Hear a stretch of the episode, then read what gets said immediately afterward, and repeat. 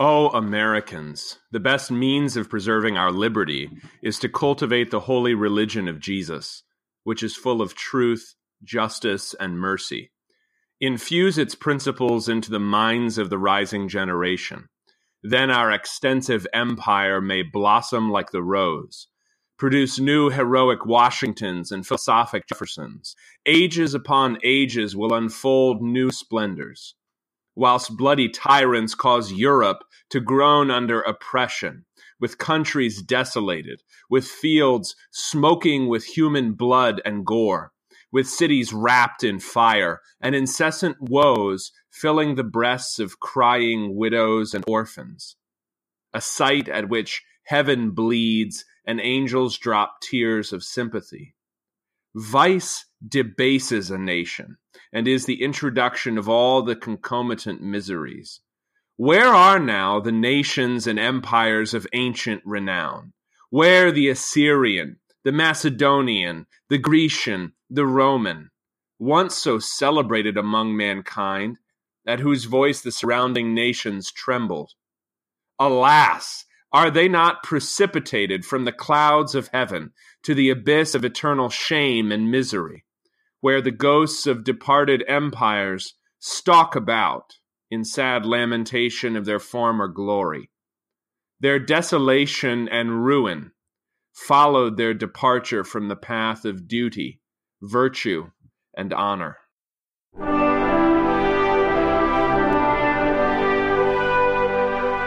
Who lads, you are listening to A Word Fitly Spoken. I'm Willie Grills here with Zelwyn Heide. Joining us today, the Reverend Adam Koontz, for more Tennessee Synod posting. Gentlemen, how are you?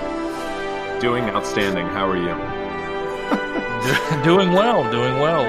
How's the weather in the Commonwealth of Pennsylvania? Well, it is the seat of empire, as we'll hear tonight from David Henkel. So, of course, the weather here is likewise outstanding. Actually, it's it's warming up, and it was unseasonably cold. It felt like the Midwest for a day or two, and I was I was all dejection, but now it's warming up again. Yeah, after after that wonderful quote, I mean, it's it's hard not to be just uplifted in general, but there is still the weather out here, so. The desolation of which Henkel was speaking was North Dakota, so. Was actually West yeah. North Dakota, yeah. True story. Yeah. it's It's been cold and snowing again, so, but that's nothing unusual. That's just another day in North Dakota, so. Here in Illinois, it's fairly mild. The wind is attacking me, as it does here out on this the original frontier. You know, that's all right, though. You can probably hear it in my microphone some on this podcast, but hey, that's what we do, you know. The original frontier, the actual frontier, where I am. What's the going rate for a beaver pelt these days? I'd have to look it up, but it depends on what the fancies in Manhattan have in fashion. Please, out east. The hat market out east is in shambles, so right. Z might not be able to make it through the winter, folks. Yeah. One like equals one prayer. Remember Zelwyn. Hashtag pray for Z. Well, if you're still with us after all that, thank you. We're going to talk tonight. Yeah, thank you for listening to A Word Fitly Spoken, where good preaching is the greatest drug. We've come here tonight, though, to talk about the Carolinian Herald of Liberty, a work of Reverend Henkel. Reverend Henkel comes from an interesting part of America. The words that he uses, his phrases, his rhetoric are all formed by the context in which he is reared and the context in which he lives and writes. So we're going to open with a discussion of the American climate at the time and the environment in which Henkel lives. Why might that be important for understanding Henkel's works? When we talked about the Tennessee Synod in a previous episode, we didn't so much cover the political geography of America that really affects why they are the way they are. And the Tennessee Synod's setting entirely within Appalachia in Virginia, North Carolina, Tennessee proper, parts of South Carolina, is important because without that setting, it is hard to see that they have the precisely same perspective, especially on the question of power in the church, which is something that we will be discussing tonight. It's really the main burden of David Henkel's message in the Carolinian Herald of Liberty. And that perspective is conditioned, first of all, by the fact that Appalachia, which you could consider not only as a geographic phenomenon, but really as a cultural phenomenon tied to that geography, runs, for our purposes tonight, really from the middle of Pennsylvania. Upstate New York is included sometimes too, but that's not really germane to our discussion. Yeah, it's more geographic that yeah. way than it is cultural. Yeah.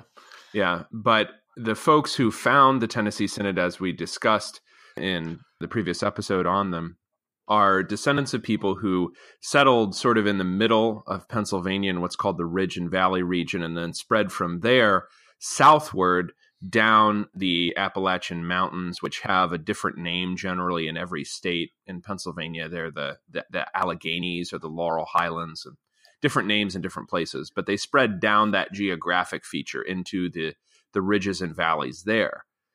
What that did was it isolated them from the mainstream of American life, which either flowed up and down the seaboard proper. And this is what's a little difficult maybe for some listeners. These are all, quote, East Coast states, but they are very culturally and historically and politically separated from and self-consciously distant from the actual seaboard, which you might describe today as like the I ninety-five corridor.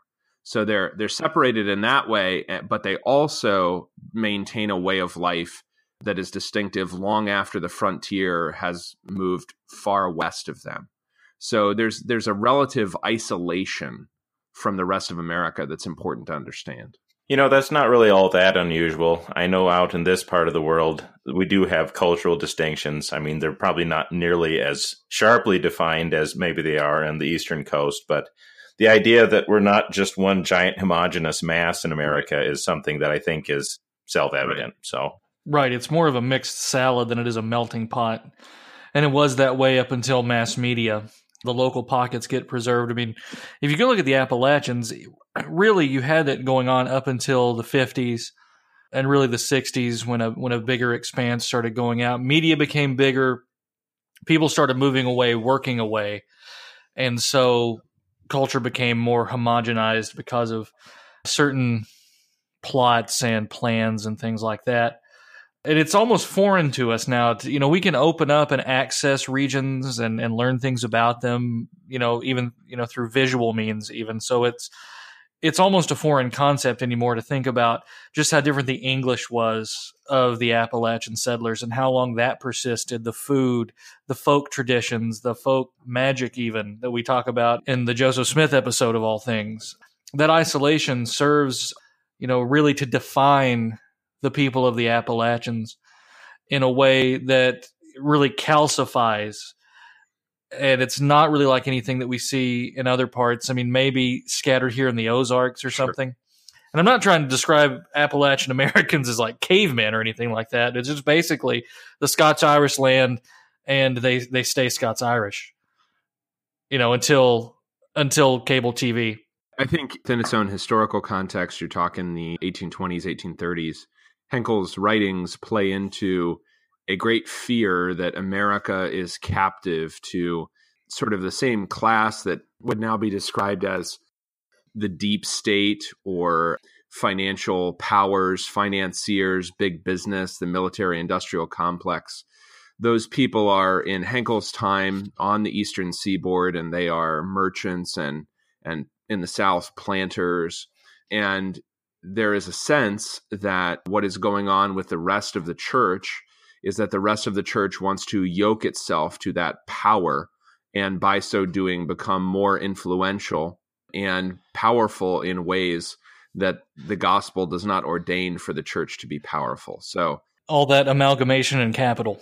There's a, a mutually reinforcing suspicion of political power and religious power that is important to understand, especially from the vantage point of people who feel constantly marginal. No one knows and no one cares about them, and that would be okay if they were left alone, but they are indeed not left alone, and therefore this protest. Right. So then what is going to prompt the writing of the Carolinian Herald of Liberty then?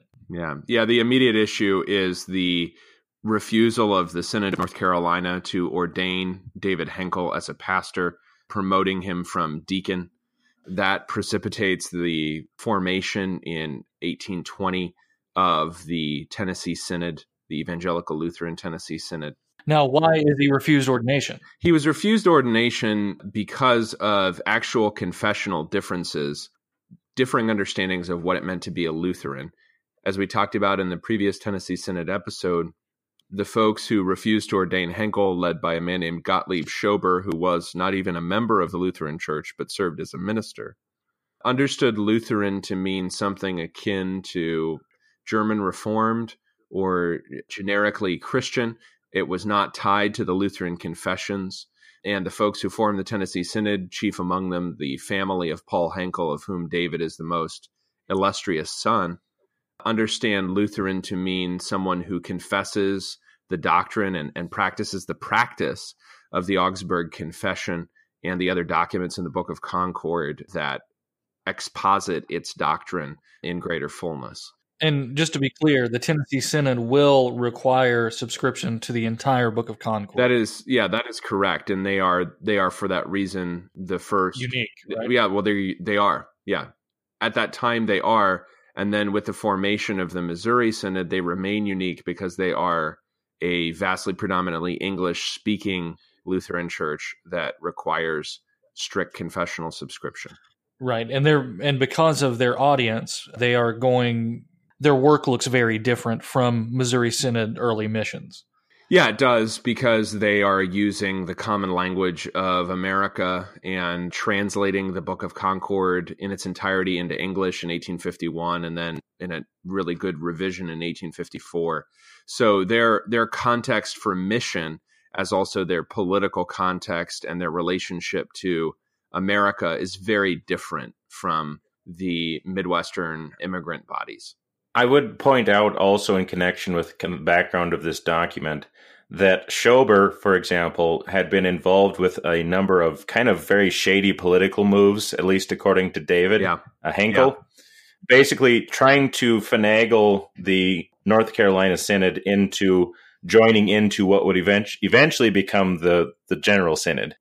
Yeah, that's the, the General Synod of the Lutheran Church, yeah. And that's and that is the goal. And that is tied to a lot of other plans that I know we're going to talk about later in the podcast. But there's a, there, if you will, there's a conglomeration of theological and ecclesiastical issues surrounding the formation of the Tennessee Synod, which David Henkel sees. And I think this is kind of a, this is a very valuable perspective, that when something is going wrong in the church, it is basically never a matter of sort of one part not working, right? You know, your your dryer doesn't work and you take some of it apart and you figure out that, you, you know, this bushing is worn out or you need this part or whatever, right? It's it's it's a matter of... Fi- Adam does not do a lot of dryer, re- dryer it's, repair. It's fixing... Well, there are, yeah, there are. Yeah. Um, only once. As if there's like a system and there's just kind of one thing wrong. But because the church is a body... When things go wrong, it's more similar to a human illness where it affects your mind, your spirits, maybe other parts of your body. Cancer can spread from... It's often systemic. Yeah, that's saying, right. right. And so there are an array of issues surrounding his and others' effective expulsion from the North Carolina Synod that are all connected. So let me ask you this, that regarding the North Carolina Synod, is it a case of like the domino effect where one error has led to another and things have compounded, or is the root rotten? Is there something in the foundation from the very beginning that's really to blame for all of this? Yeah, I think Henkel would say that there is a basic problem which organically has spread throughout the body, and the basic problem is the desire for power. And a lot of the peculiarities about the Tennessee Synod that we either discussed in the first episode or will discuss tonight, things in which they are kind of unique, even still down to this day, their polity, their refusal to incorporate anything, those things exist because of their experience with power and power grabs and the exercise of power in the church that precipitated the document under discussion. This is not something that's going to be unique for the North Carolina Synod, right? This is going to be a perennial problem that you're going to see in a lot of church governance and incorporated entities and that kind of thing. Right. Do you think as we go as we go through this discussion, is this going to be merely just for historical trivia, or do you think that these are issues that the Carolinian Herald of Liberty speaks to today? Yeah, I don't I mean I personally would not be sitting here recording this if if I thought that it was just of historical interest, because then it would have already passed and we could safely, you know, buttonhole Henkel's concerns as just the ravings of a particularly intense Jeffersonian who had let his political philosophy run all the way through his theology. What Henkel identifies is what he describes as the spirit of Antichrist. Antichrist being a figure in Scripture who, in both senses of, of anti in, in Greek, both stands opposite Christ and stands or desires to stand in the place of Christ. And so that spirit, Henkel connects to the desire for power. Now, we'll discuss how that's operating on a bunch of different levels, both politically and or ecclesiastically. But the basic desire for power, the desire to be something and to grasp at something, is a fundamentally anti-Christ move. And he understands the General Synod nationally, but also the North Carolina Synod locally, to be seeking power above all things, which he understands as contrary to the gospel when the church behaves that way. Now, when we say power, is it just power for the sake of having authority, or is this power with the intent of, say, worldly acclaim or esteem, or is it a power with monetary motives? It's really hard to separate those things in practice because, for one, from the one who wants power, from his perspective, it generally appears benevolent. I think that anyone who has ever wanted anything can understand how easy self-justification is for a generally good person in the pursuit of something which is objectively evil, but which he believes he will use or or or, or does use for the good. Or only he That's can right. use. Henkel, on several occasions in the Herald of Liberty, actually says, you know, I know that my opponents, like in Philadelphia or something, probably don't actually think this way, but power is invariably going to corrupt it into this eventually. Right. So he sees it as, yes, it starts out for the best for the best intentions, but it's in, invariably going to end up to be exercising power simply for the sake of power. Yeah, that's really good. Yeah, the spirit of Antichrist is much stronger than the man who has given himself over to it. And the man does not know that going into it. To to Willie's question about what kind of power are they looking for, it's a whole grab bag, because potentially with the formation of first a national Lutheran church body, and then thereafter, and this was in Samuel Schmucker's plan in forming the General Synod and having a seminary, was a formation of a national Protestant church body, which could potentially be either functionally or even constitutionally the national church for the United States of America, which was much easier to imagine prior to massive Catholic immigration. I mean, in the eighteen twenties, America is a vastly Protestant country. So if you can if you can unite all of those churches together, you can really get something big going. Well, hold that thought. We're going to talk more about power in the church on the other side of the break. You are listening to A Word Fitly Spoken.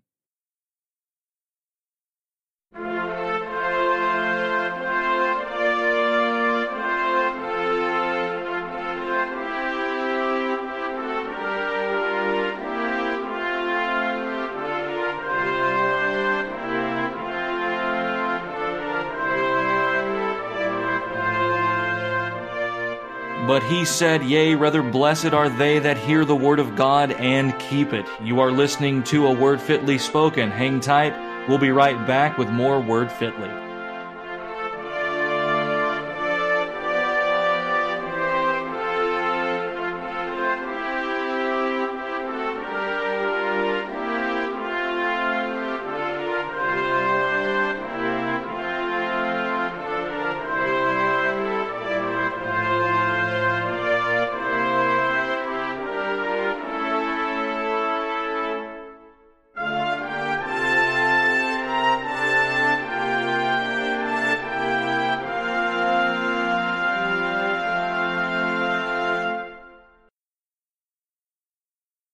And we're back. You're listening to A Word Fitly Spoken. Willie Grills, Zelwyn Heide, Adam Koontz talking Tennessee Synod, Dave Henkel, and the Carolinian Herald of Liberty. On the other side of the break, we were talking about sinfulness associated with lust for power and what happens to men often when they are faced with that temptation. So let's step back a bit, put it into the context of the Tennessee, or excuse me, the North Carolina Synod, and see what was going on, Adam. I'm going to warn you that if you pick up the Carolinian Herald of Liberty, I think you can get it free on the internet, or you can get it in the collected volume of David Henkel's writings. If you do that, some of it is going to be boring because it is someone else's detailed examination of how people messed with him and other people who agreed with him. And you know, if you've ever tried to relate a personal problem, especially a bureaucratic problem or an internecine familial problem to somebody else, it's not the most riveting material. So if you pick this up, you're going to get a lot of details. So just to shorten it, the basic issue is the underlying theological divide, confessional divide in the North Carolina Synod. But theology is expressed in the church through how the church treats one another. And what happens in the case of the Henkels, and especially of David as kind of the point man, the young buck, he's on fire, and he's a major spokesman for a more rigorous Lutheranism in the North Carolina Synod. When his promotion essentially comes up for debate, what the other faction within the North Carolina Synod does is they surreptitiously change the meeting time for the annual meeting of the Synod. They move it. They don't really notify people, and they hold the meeting and call it a regular meeting. And they do that in order to have somebody to send up north to go to a formation meeting for the General Synod of the Lutheran Church in the United States. And they don't they don't really tell the Henkels. So the Henkels and their their pals, their confidants, show up at the normal time, and no one's there, and the church is locked. And they send to the pastor, and the pastor says, well, you're not getting in because it's not the time for the meeting. Didn't you know that? Now, after a while, they're allowed into the church to have a preaching service, but they're not allowed to stay there for business. So they go outside, and they withdraw from the North Carolina Synod and form the Evangelical Lutheran Tennessee Synod under a tree in the churchyard. Those are the basic precipitating events, both the refusal to promote David Henkel and also the changing of the meeting time. But what I want the listeners to understand is how the desire for power manifests itself both on these really small levels and on some bigger ones that we'll that we'll talk about. I mean, I mean, it, it seems, you know, it's, I feel stupid relating it, you know? Yeah, it sounds inconsequential, right? Or I mean, it sounds right. Like it should be inconsequential. Yes, like, well, exactly. It was a mix-up. Exactly. What it appears happened, at least according to Henkel, is that this was all deliberate. Yeah, in order, yeah. to, in order to shut them out. If, you can read it one way, and it sounds like it's just simply a guy getting his panties in a wad. But it, it's actually a clear political move to ostracize this young preacher with fire in his belly, right. and this and this guy who is doing everything he can to uphold a firm and steadfast confession in the doctrines of the Lutheran Church. So you have just this one faction who do not want to see that kind of Lutheranism officially adopted, right? So they're right. doing everything they can to keep him out, and it's pretty simple. I mean, he's not a pastor, so they can keep him This in this other office as deacon, which is going to, you know, keep him down on the ladder a bit. And then they're literally locking them out of meetings when they're not changing meetings. So right. It's a clear motivated political move. When you just, you know, when we just go A, B, C, and D, it's like, well, okay, maybe they overreacted, but it, but it's more it's more than that. And and you wonder, you know, what what would go through the mind there, especially of an Appalachian when they're slighted in such a way. These are Southern Appalachian men. I imagine a duel had to cross their minds at some point, but, you know, it is yeah, what it is. There's no report of guns coming out, but that doesn't mean it didn't happen. So. He wore his big coat that day, and, you know. I, I couldn't help but notice that you introduced the section referring to him as Dave Henkel, as if you already have a kinship with him, so. So I understand, Willie. I approach every subject neutrally, as you know. There is no such thing as neutrality in the Christian church, listeners. Anyway, so we come here. So that's that's what's going to happen. Now, what develops from this? Then they they they immediately go out, stand under a tree, and found a synod. Right.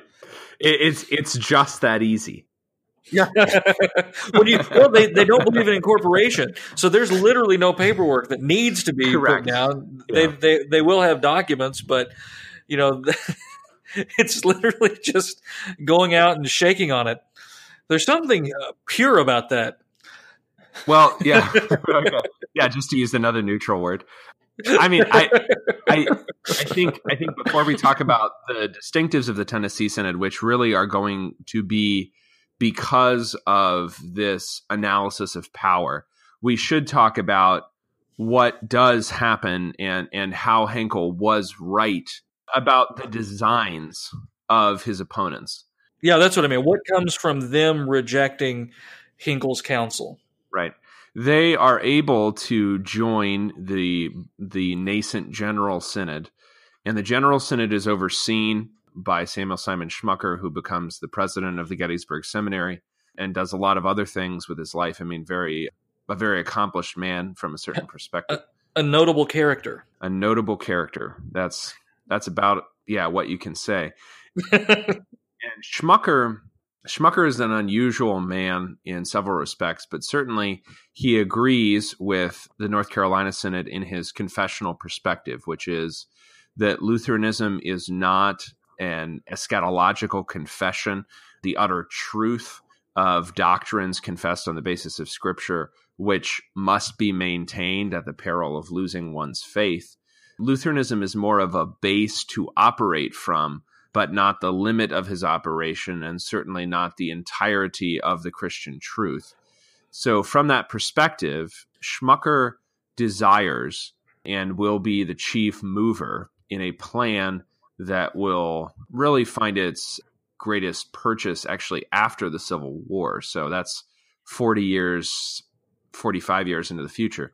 But he will form the Evangelical Alliance, which is a kind of pre-twentieth century try at a national council of churches, a group of ecumenically operative bodies, which could eventually, according to a plan which Schmucker actually writes out in detail, could form eventually a single national Protestant church body. So in Schmucker's plan for union, he lays all that out. Now, that is that is important because a single national church body means the death of Lutheranism, because it's not a confessional church body. And Lutheranism is not just an ethnic flavor or something. It's a confession. And therefore, it, it, it has to exist either exclusively or it goes out of existence. Lutheranism cannot it, it, it cannot exist in a church body where other theologies are tolerated. You see that tone throughout the Lutheran confessions, and it's the tone that the Tennessee Synod also takes. You either go with confessional Lutheranism or you go with something else entirely. You cannot amalgamate it with anything else, but that's what the General Synod will try to do. Now, there are other designs that Schmucker himself may have had. Uh, some of those Henkel, in his vituperative way, I think rightly, rightly suspects, including designs on national political power and the financial power that would accrue to a central church body. And that central church body would be run, certainly in the early nineteenth century, out of the, the heart of Lutheranism in colonial America, which is Pennsylvania. I know that Zelwyn has a nice quote from Dave. It pains from me to Dave. say that. From Dave. Ready to go about my own my own beloved Commonwealth. And this is this is Henkel's suspicion about Pennsylvania. Yeah, I'll just read the quote and then I'll comment on it. Henkel says, "Is it for Pennsylvania to sway her regal scepter over her sister states with her major representation? Is she alone the temple of the Lord?"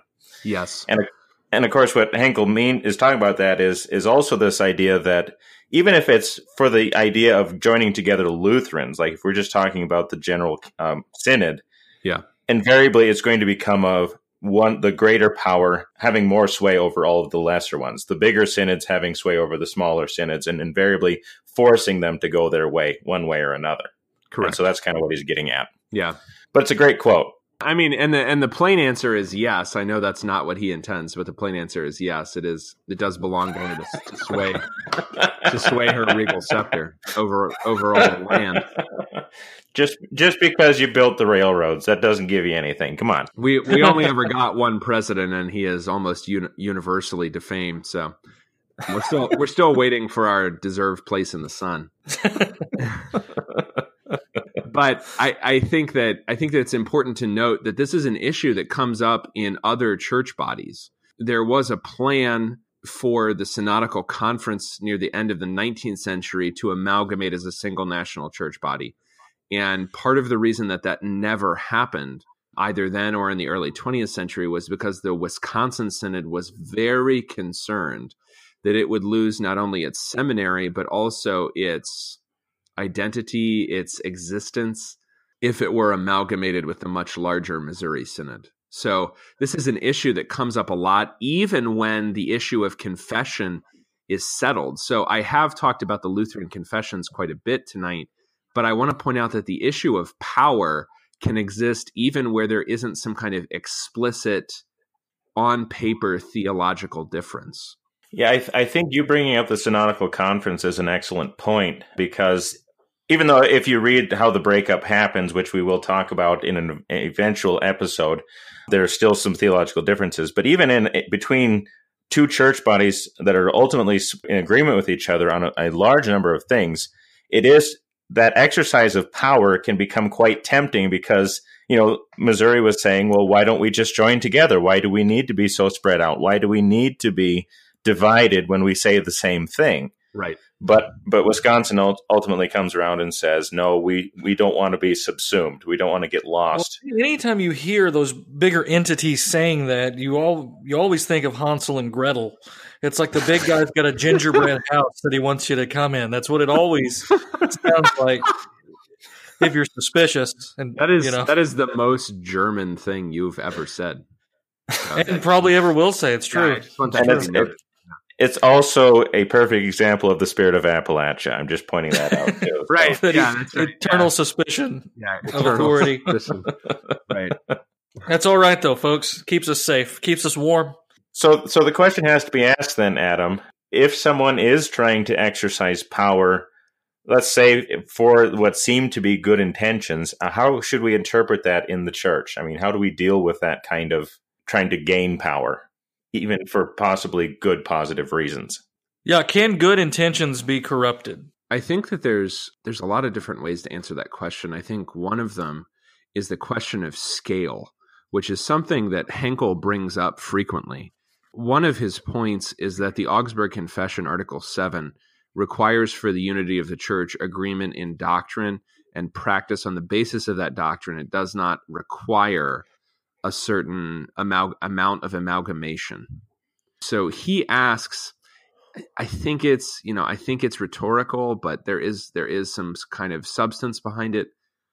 Why do we need to join when we are already joined? What is it that you are trying to do that we can't do already, already agreed in doctrine, already agreed in practice? Now he's, he's being very charitable when he says that, because that's, That's not really the case, certainly not with all of the Pennsylvania Lutherans, but that's okay. Just set that to the side. He says, we already agree. What do you need from us that we all have to go to all these meetings and we have to form these things and send our money and our boys somewhere else? Why do we have to do that? What's that all for? And there's suspicion behind that, but there's also the theological point of, what are you looking for? Well, and just a point of order, sending our boys off refers to sending them to their seminaries. Yes, sir, not right. to a war. That's right, yeah. Right. That comes later. But yeah. The principle still stands. That's right, yeah, yeah. Well, also with that, too, was the idea that the General Synod would be where pastors would be ordained, and you could only be ordained when you received your, your licensing through this General Synod. And he said, well, that invariably makes our preaching of the gospel dependent upon a human organization rather than upon Christ himself. to put it in kind of modern terms, he's he's intensely localist. He sees the gospel as being capable of taking on substance in a in the church locally, and therefore you have what you need. Now, I would differentiate this from, he's not really a congregationalist when he talks about polity. So locally does mean a synodical organization which meets pastors and lay delegates, in their case, every single year.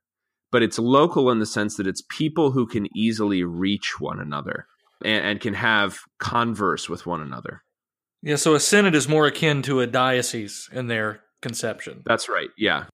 Or or maybe in Missouri terms, uh, just having districts and no synod kind of a thing. Yeah, and it's tricky. It's tricky with that, though, because our districts are conceived as the synod rature, you know, so the synod in place.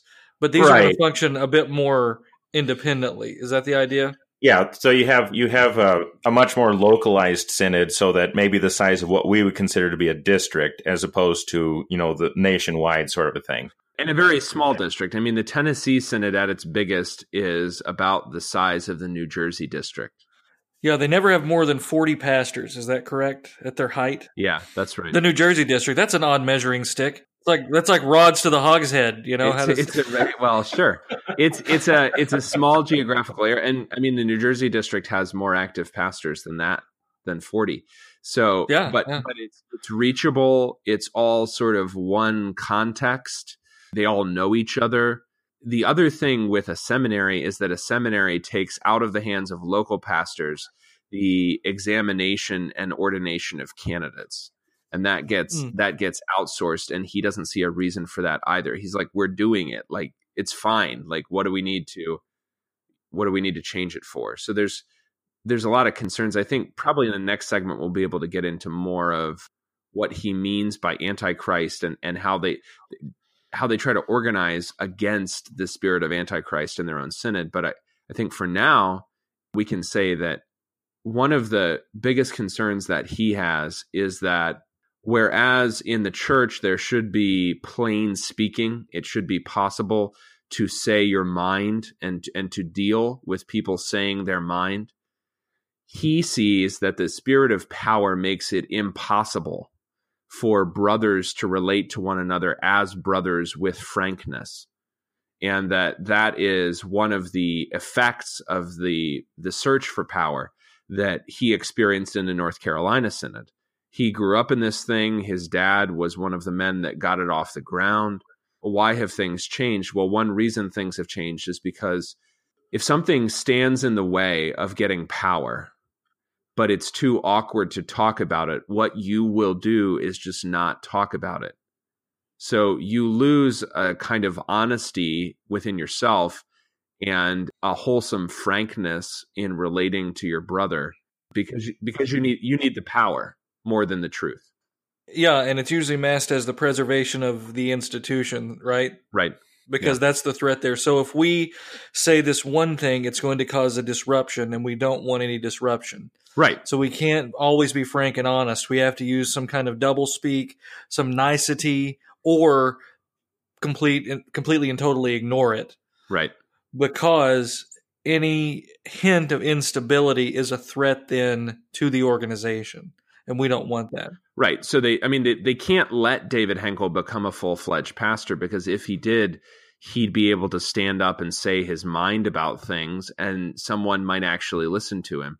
So the thing that you do is you just kind of like mess with him, and, and just, you just don't let him get to the point where he's able to say his mind, rather than dealing with the fact that he thinks something different. So there's, there's an underhandedness that always comes with power, simply because there's no other way to get things done efficiently while maintaining your power and your institutional control.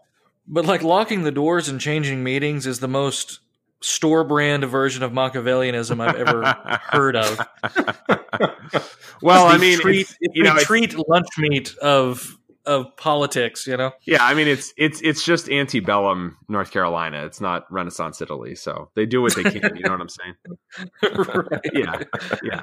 All right, we're going to take another break. We'll be right back with more Word Fitly.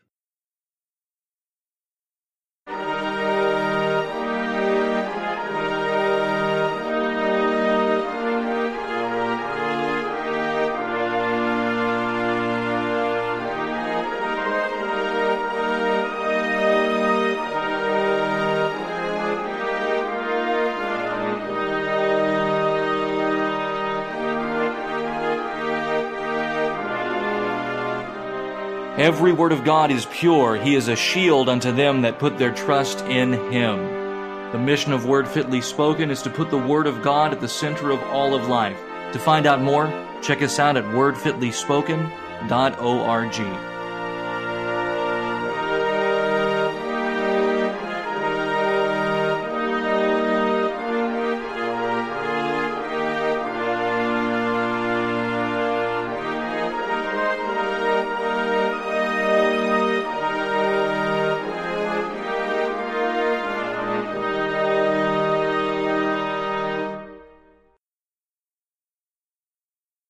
Welcome back to A Word Fitly Spoken. Willie, Zelwyn, Adam talking about the Carolinian Herald of Liberty. It's been a very interesting discussion, the formation of the Tennessee Synod and what precipitated that. It's interesting some of their peculiarities that they have. What I find particularly interesting is that they don't incorporate.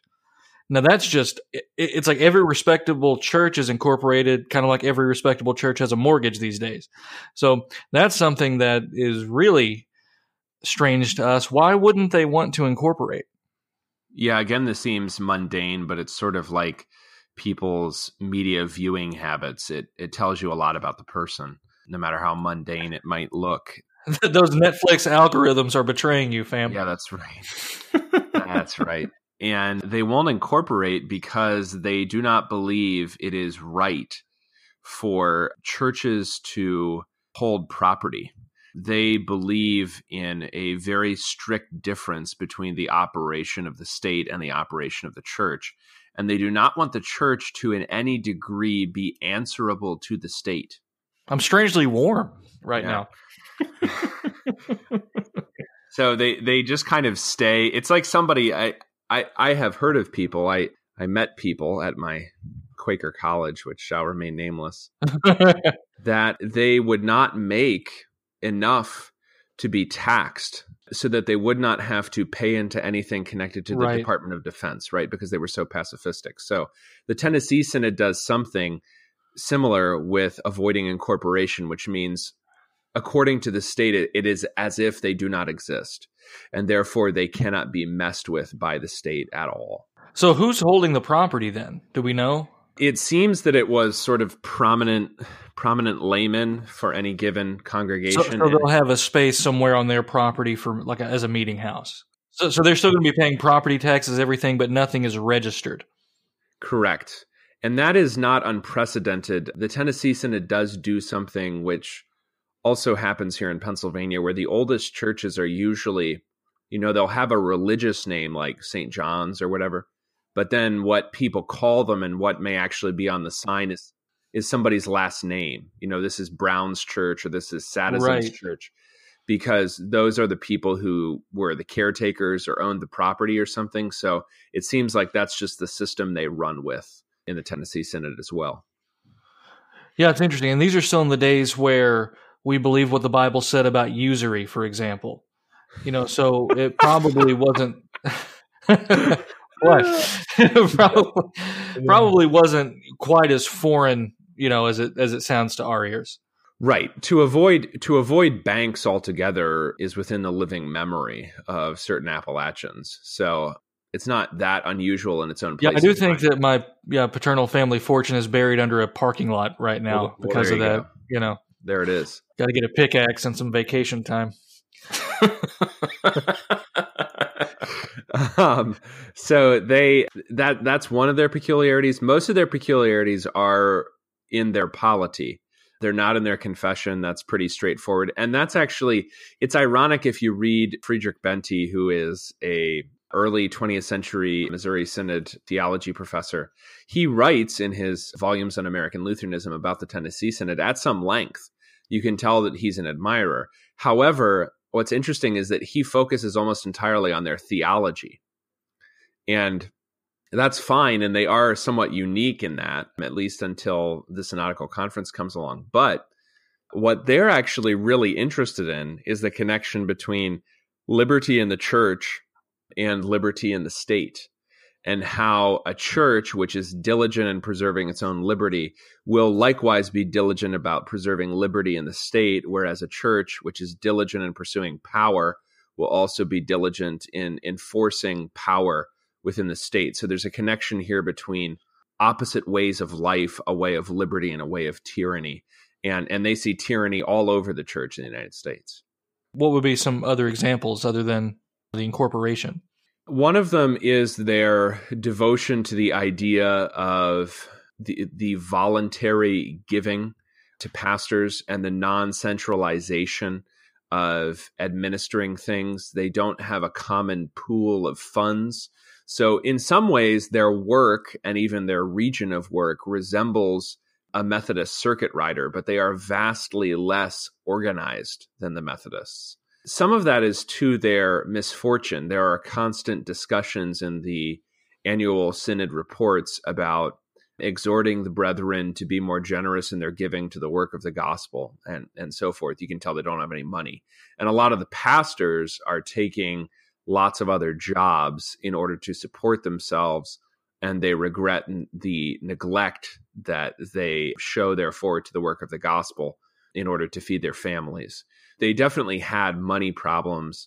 There is no centralization except for the annual synod. Hmm. So as we as we talked about a little bit in the in the earlier episode, pastoral training is in an apprenticeship program, and that's probably the most centralized thing that they do, because men are accepted for training and then promotion to deacon, which means they can preach and baptize and catechize on their own, and then promotion to pastor, which means the full exercise of ministerial functions. Is the examination of ministerial candidates happening at the congregational level or no, at the synodical level? It okay. happens at the synodical level, and it's done only by the pastors.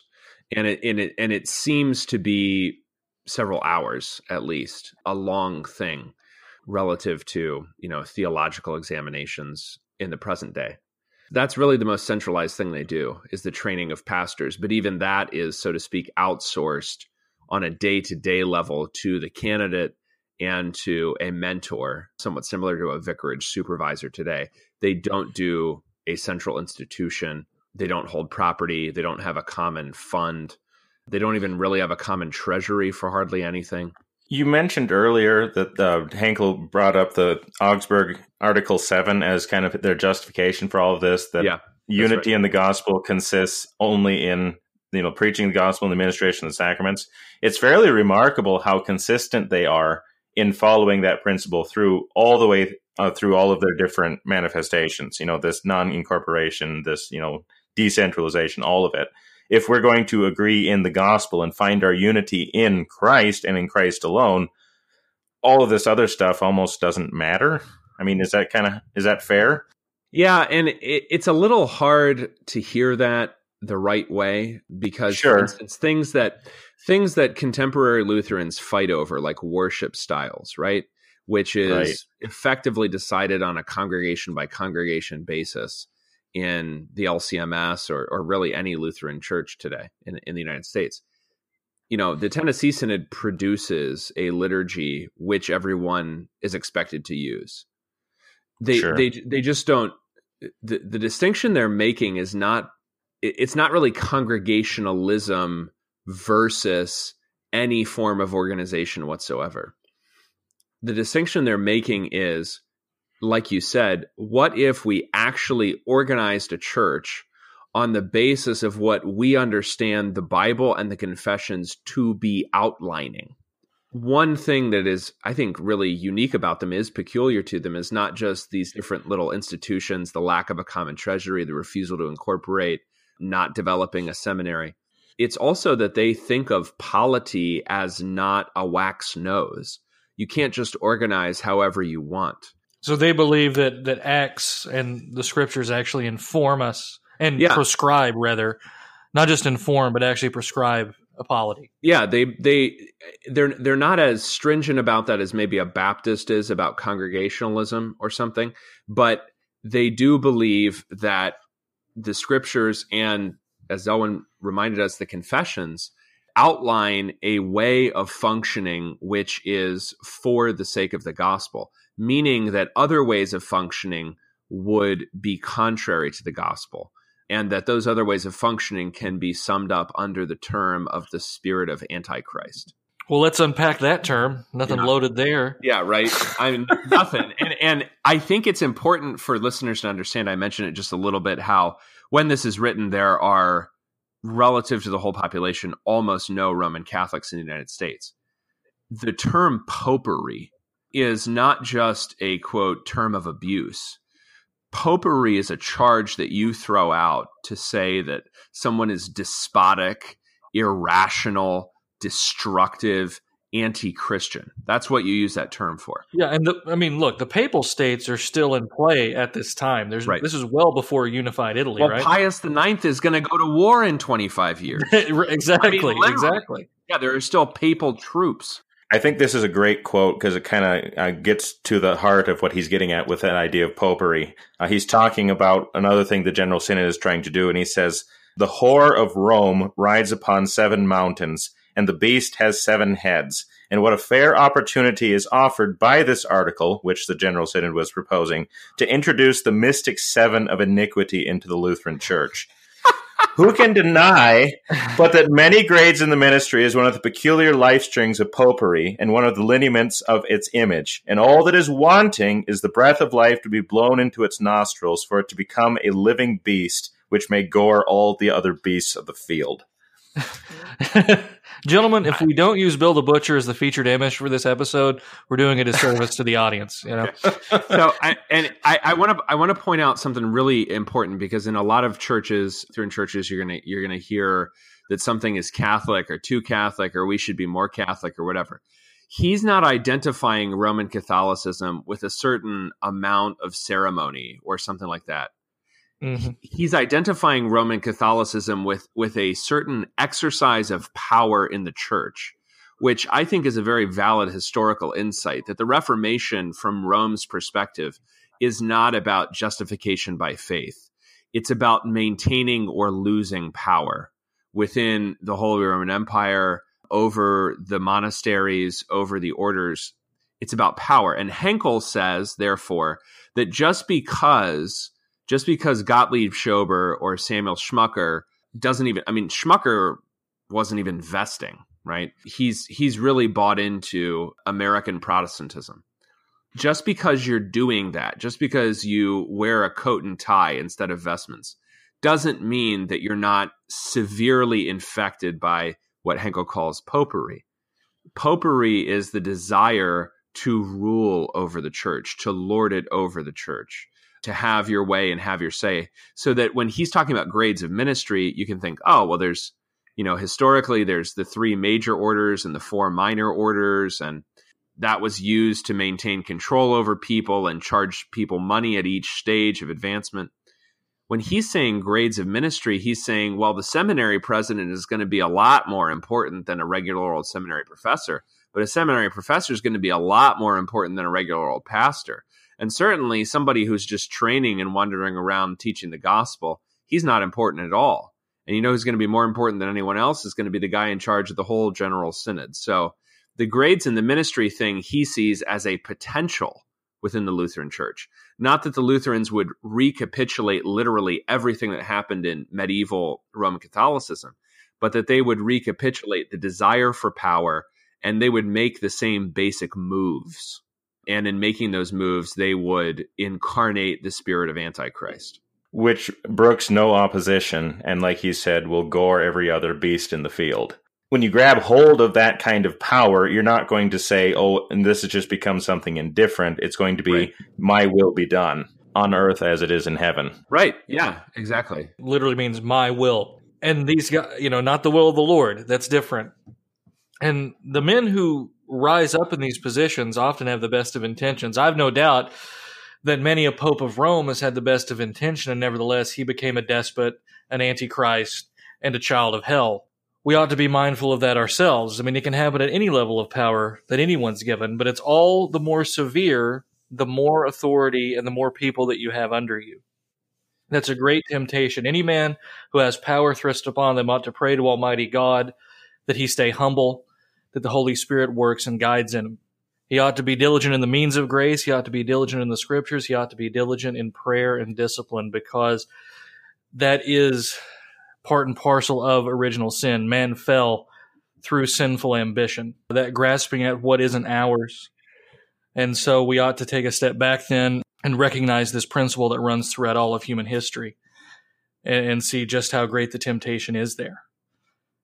And Henkel's, I mean, he's wise here, and he's quite prescient, because he, we see this unfold in denomination after denomination. Yeah, and he he is very clear that his opposition is because Christ has already ordained for his church the gospel and the sacraments. And because those are not human inventions, they're not cooked up by us, they are not subject to power. That the minister who is proclaiming the gospel and administering the sacraments in accordance with the institution of Christ is not someone who is doing it for his own sake. So to speak positively for a second, rather than just to continue Henkel's critique of power, which is which is itself very powerful. But to speak positively, if you're thinking about this going forward, whatever kind of position of authority you may be in, the thing to think about is how you may imitate Christ in using that authority for the benefit of the person over whom you have authority. And that what is happening in the church in the preaching of the gospel is that the preacher is not preaching for his own benefit, such that a church organized around the means of grace rather than around a variety of human institutions will be much more robustly set up against the spirit of Antichrist, because it is already committed to the spirit of Jesus, who gives himself for others' sake, and that that spirit will then come to fill uh, both his ministers and the churches that listen to them. But a church that is conversely organized around things that are not the institution of Christ will inevitably organize themselves around power, because that is what is familiar to fallen men, as you were saying, Willie. He understands the gospel and the sacraments not to be simply, okay, these are the access points for God's grace. They're also the axis around which he thinks the whole church should be spinning. Yeah, and that's not to say that we that, that they're that they're repudiating authority, by no means, but we're talking about the lawful and biblical and wholesome exercise thereof. Right. Well, Christ himself exercises authority, and he has all authority in heaven and on earth. So it's not the authority itself right. that is evil. Right. It's that abuse of it. We do talk about abuse, and then we almost say it so much that I think it's lost its its ability. You know, we say, don't abuse alcohol, and then, you know, we're we're slobbering drunks on the weekends, right? It's like we that disconnect there. Like, you really, you know, you literally should not abuse it. You really shouldn't be abusing this, because it is destructive. You know, a drunk, let's say a single man who's a drunk, abuses his body and harms only himself and his own soul. But the one who has inferiors under him harms not only himself through his abuse, but harms those beneath him. So a drunk with a family harms his wife and his children. So a man who's drunk on ambition and power can often harm those who work underneath him, whom God has given him to serve as master. And I'm just kind of small catechism posting right now. I realize that, that Lutheran tendency, but but that that is the case. Masters have duty to those under them. Fathers have duties toward their family, even though they are in authority. Yeah, and just because something is simple, because it's in the small catechism, doesn't mean that it's that it's lacking in profundity. I think that something, right. something about Henkel is that his points in the Carolinian Herald are not hard to grasp, but they are very powerful insights, both about the history that came before him and about the things that will come after him. I mean, he observes, for instance, the tendency of the clergy to align themselves with power in many times and, and many nations. And he observes that tendency as particularly injurious and tempting to a man of God who does not wield the sword, but who does believe that his claims should hold sway over all men. And so that man of God wants to take the shortcut and use the sword rather than the gospel to enforce those claims. So Henkel has a very powerful, a simple but powerful critique of a lot of history, in addition to his insights just about, you know, how church should be organized. All right, good stuff, guys. Um, We're right at time. Any last words on this before we wrap it up? If you are interested to go looking for this stuff on the internet or to find the collected works, which are published by Lutheran Legacy, you can you can get that online as well. And when you do that, you're going to find a lot more there. We're going to do at least one more episode on David Henkel, his confrontation with Methodism, which is really the burgeoning going concern in his time and place. Yeah, and with that, you know, remember to kind of connect all the dots here, go back to the other historical episodes we have, particularly anything dealing with American religious history, Second Great Awakening, the Tennessee Synod introduction, because we're we take the long way around, but all of these historic uh, podcasts are pieces of a broader puzzle. So if you got time and want to take a look at the old episodes, we suggest you go back and do that. Thanks for having me, guys. Yeah, thanks for coming on, Adam. Always a pleasure. This has been A Word Fitly Spoken. If you want to know more, want to see the old episodes, check us out, word fitly spoken dot org, facebook.com slash wordfitly, or Twitter at wordfitly. I'm Willie Grills here with Zelwyn Heide and Adam Koontz. God love you, and God bless.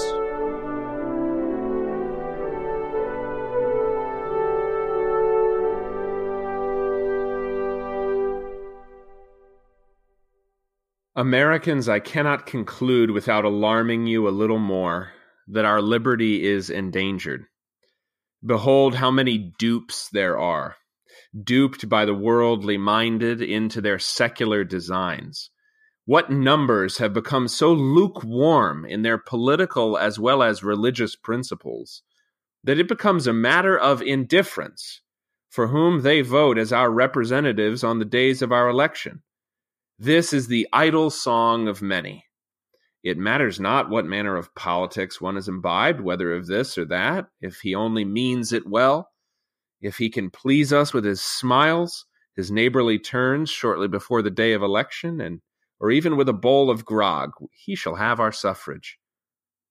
Oh, what a shame for free-born Americans to be like Esau, to sell their birthright for a trifle, to despise so invaluable a legacy of God, our liberty, costing the blood of many of our forefathers.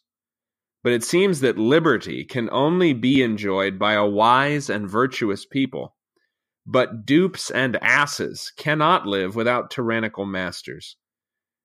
I add no more, lest I should appear too political for a man in my office. However, I claim no more than citizenship and the freedom of speech. The humble servant of the reader, David Henkel.